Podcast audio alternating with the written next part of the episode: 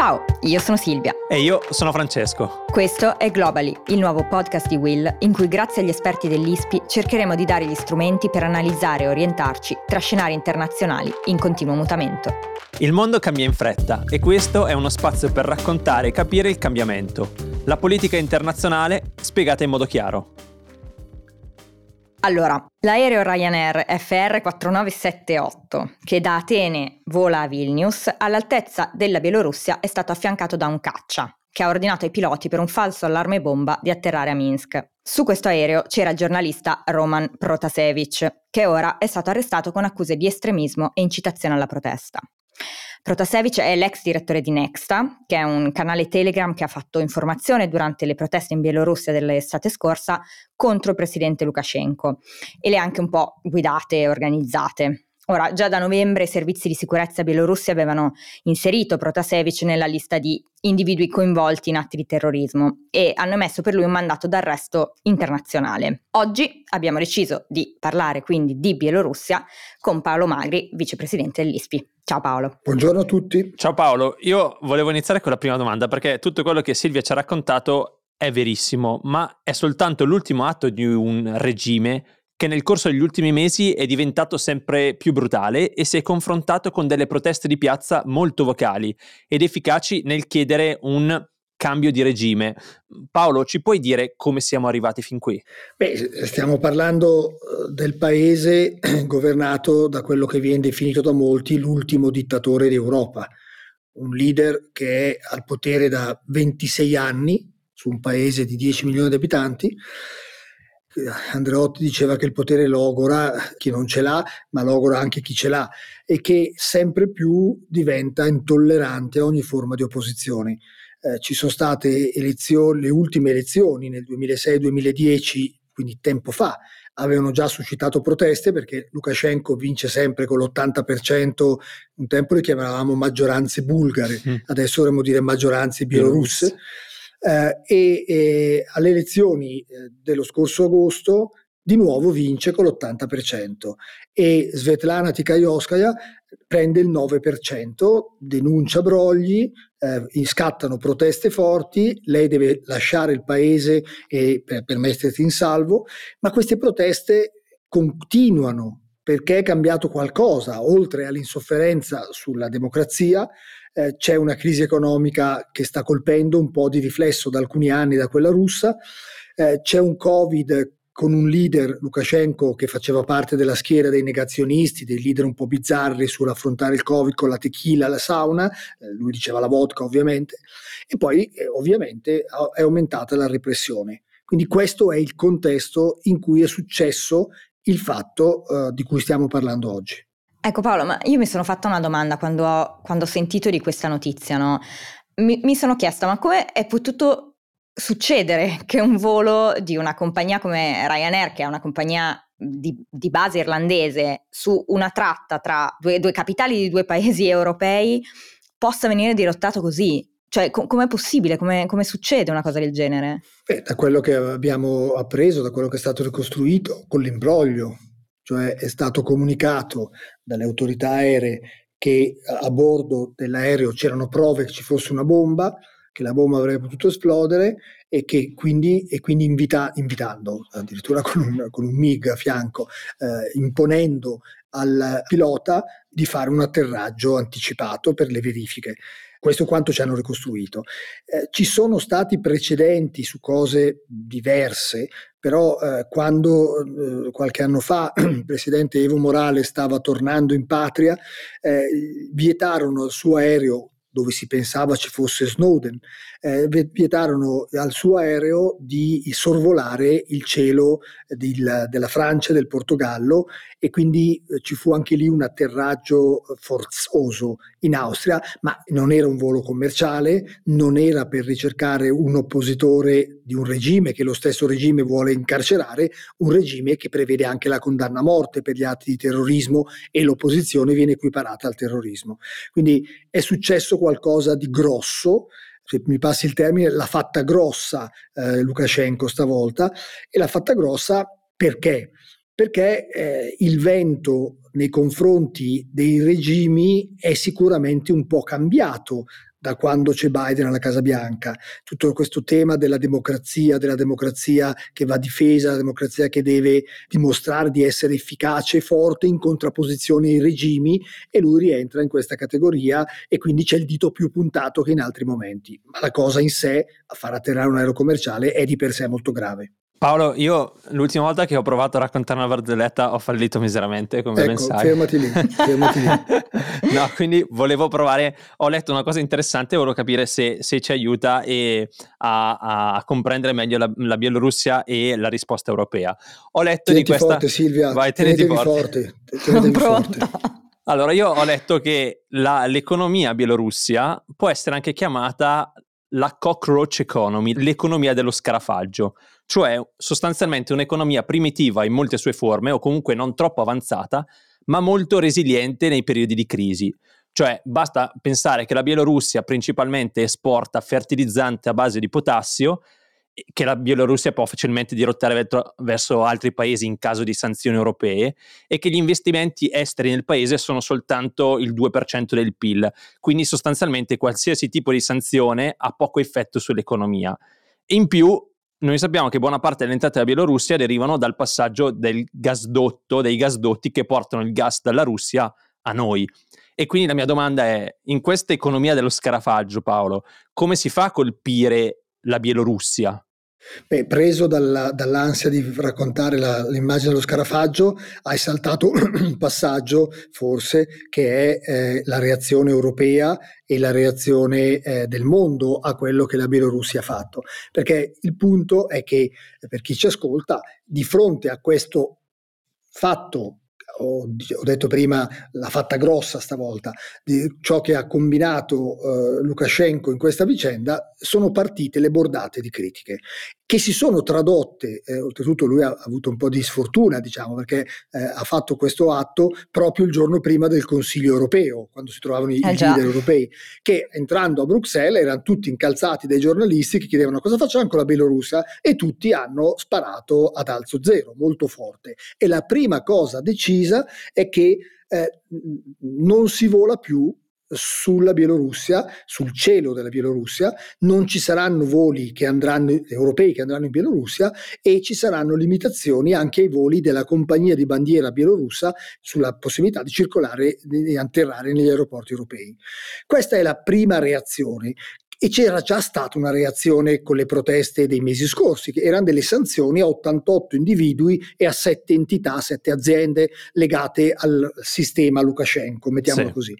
La domanda su cui indirettamente voleva portarmi eh, eh Francesco, eh, partendo dalle bellissime immagini dello scarafaggio, è ma si poteva lo dico per voi che mi ascoltate perché avete perso un passaggio, avrete notato. Eh, la domanda eh, è: ma si può, si può fare di più? Perché quando c'è stata l'Ucraina si sono messe sanzioni economiche alla Russia e qui non si è sentito, per esempio, parlare di sanzioni economiche? Tutta questa lunga divagazione è per rispondere alla domanda dello scarafaggio. Era bellissima, ha funzionato. Allora, innanzitutto dobbiamo dire che le precedenti sanzioni alla Russia eh, quelle economiche di cui stavamo parlando, di cui non si è visto traccia stavolta, furono un grandissimo assist per l'economia eh, de- della Bielorussia, perché eh, non potendo commerciare, per esempio, non potendo vendere zucchine siciliane alla Russia perché erano, era vietato, c'era le, le, le, con le controsanzioni russe, noi abbiamo messo sanzioni, la Russia ha risposto con le sue, mm-hmm. quindi c'era una, un'infinità di beni che non potevano più circolare. Ecco, cosa facevano in molti furbetti?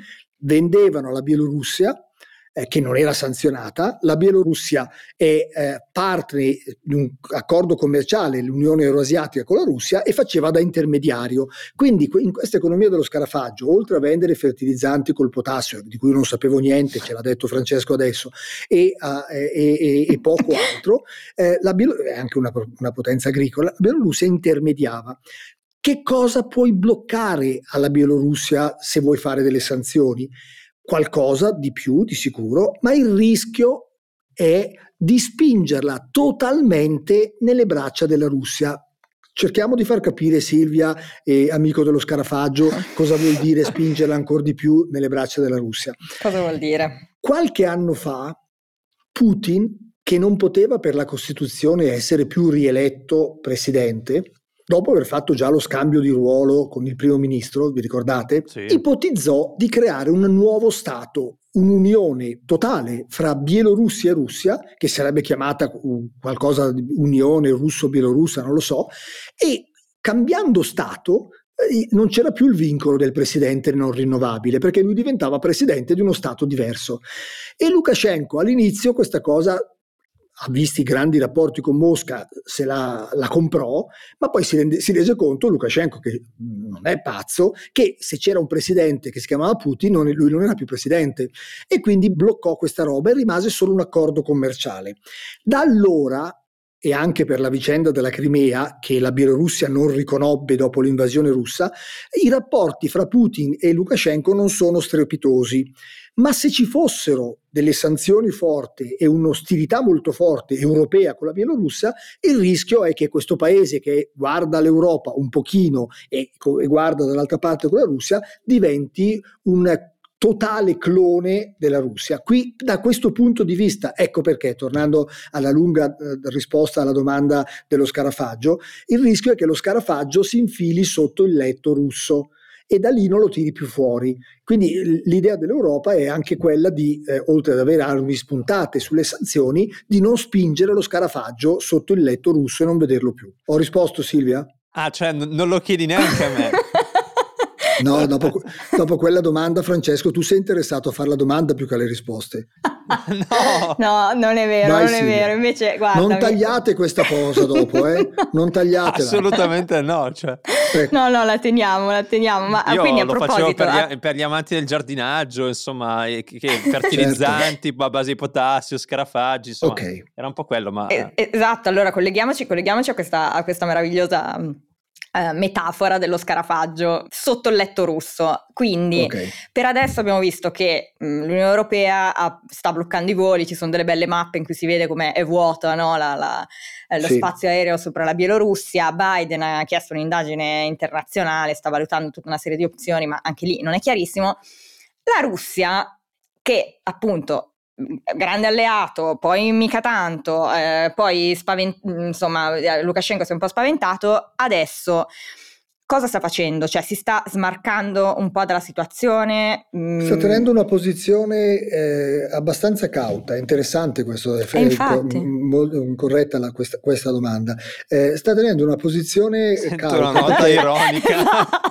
così velata, eh, quando eh, l'Europa, alcuni leader europei, perché poi dentro l'Europa ci sono quelli che ci cavalcano su questa roba, i, i baltici, la Polonia, i paesi più ferocemente anti-Russia e quindi la Bielorussia ha la parola Russia dentro è equiparata. Allora, eh, i, quando i primi leader europei si sono dichiarati sconcertati, la portavoce eh, russa ha detto eh, siamo sconcertati che si dichiarino sconcertati, perché non si capisce perché sono sconcertati e ha tirato l'esempio, ha ripreso l'esempio di Evo Morales, il presidente della Bolivia, il aereo presidenziale venne fermato per vedere se a bordo c'era sotto il letto eh, lo, lo, scarafaggio, sì. adesso continuo, eh, del Snowden. Sto giocando in modo scherzoso ovviamente per seguire la, la metafora. Allora, eh, dopo, poco dopo la Russia ha, det- ha, ha, detto stiamo ancora valutando i fatti. Eh, risposta molto cauta. Ma il, qui il punto è molto cauta fino ad ora, probabilmente aspettando di capire fino a dove arriva l'Europa e l'America perché su questo poi eh, la Russia eh, rispolvera l'attenzione all'ex Unione Sovietica e ai paesi che ne facevano parte, che lei, come sai, come sapete, eh, perché questo lo sa anche Rocchetti, considera ancora parte della sua sfera di influenza, ok? Sì, chiarissimo. Io Paolo, per chiudere, ci provo, non faccio, sono, sono molto serio questa volta, ehm, ti chiedo ehm, se, quello di, se quello di Lukashenko è in qualche modo un rischio calcolato, cioè lui sapeva che l'Unione Europea avrebbe risposto con delle sanzioni o comunque che l'azione non sarebbe stata impunita, ma ha deciso di agire comunque. Significa quindi che silenziare un oppositore politico vale più che delle sanzioni europee per Lukashenko? Io non so se sia una scelta calcolata, non so, eh, eh, so solo che tanti anni al potere, tanti anni senza opposizione, tanti, cioè perché non, non la si permette, fa perdere il senso del reale e si possono anche fare degli errori. Mm-hmm. L'errore di valutazione politica è eh, considerarsi senza essere la Russia come la Russia, pensare che se Putin eh, eh, combina con Navalny qualcosa, eh, si può combinare qualcosa anche con eh, eh, Protasevich eh, e questo, per combinare qualcosa con Protasevich si blocca un volo della Ryanair, lo si fa atterrare, si, si, si, fa scendere la persona e, e, e la si mette in galera io penso, appunto, come ho detto prima, l'abbia fatta un po' grossa per dirla in termini eh, certo. eh, commerciali, in termini eh, semplicistici, perché eh, la Bielorussia non è la Russia. E alla Russia che già ha Navalny, che deve costruire con, con Biden un rapporto, eh, esagerare nel difendere un paese che non è poi così amico, lo abbiamo raccontato prima, mm-hmm. potrebbe, non lo sappiamo, magari fra cinque minuti c'è una dichiarazione di Putin che dice eh, mando l'armata rossa in soccorso dell'amico Lukashenko, la politica è fatta di colpi di scena, però potrebbe, uso il condizionale, potrebbe anche essere un po' eccessivo. Chiarissimo Paolo, grazie. Per ora sembra che si incontrerà con Biden il mese prossimo Putin, che questo è l'ultimo aggiornamento esatto. sulla questione. Esatto, quindi c'è, c'è, una volontà, in quella, ne abbiamo parlato una volta, del quel rapporto bastone-carota, di tenere aperto un filo di dialogo e in questo filo di dialogo penso, pronto ad essere smentito, che eh, la Bielorussia e Lukashenko potrebbe rimanere la vittima eh, dal punto di vista dell'appoggio russo. Però ripeto, eh, la politica internazionale come la vita ci riserva tantissime sorprese, vediamo cosa succederà nei prossimi giorni. Silvia, lascio te la chiusa perché oggi io non ho avuto grande successo. Hai già dato, hai già dato. no, direi che a questo punto l'unica cosa che noi possiamo sperare è che eh, Roman possa uscire il prima possibile da, da, dove è detenuto e che insomma si, si risolva rapidamente questa questione, soprattutto a livello umano. E, e poi penseremo al lato politico. Detto questo, ci risentiamo poi tra una settimana e vediamo cosa è successo nel frattempo perché la situazione è chiaramente molto calda. Grazie a tutti. Grazie. Grazie.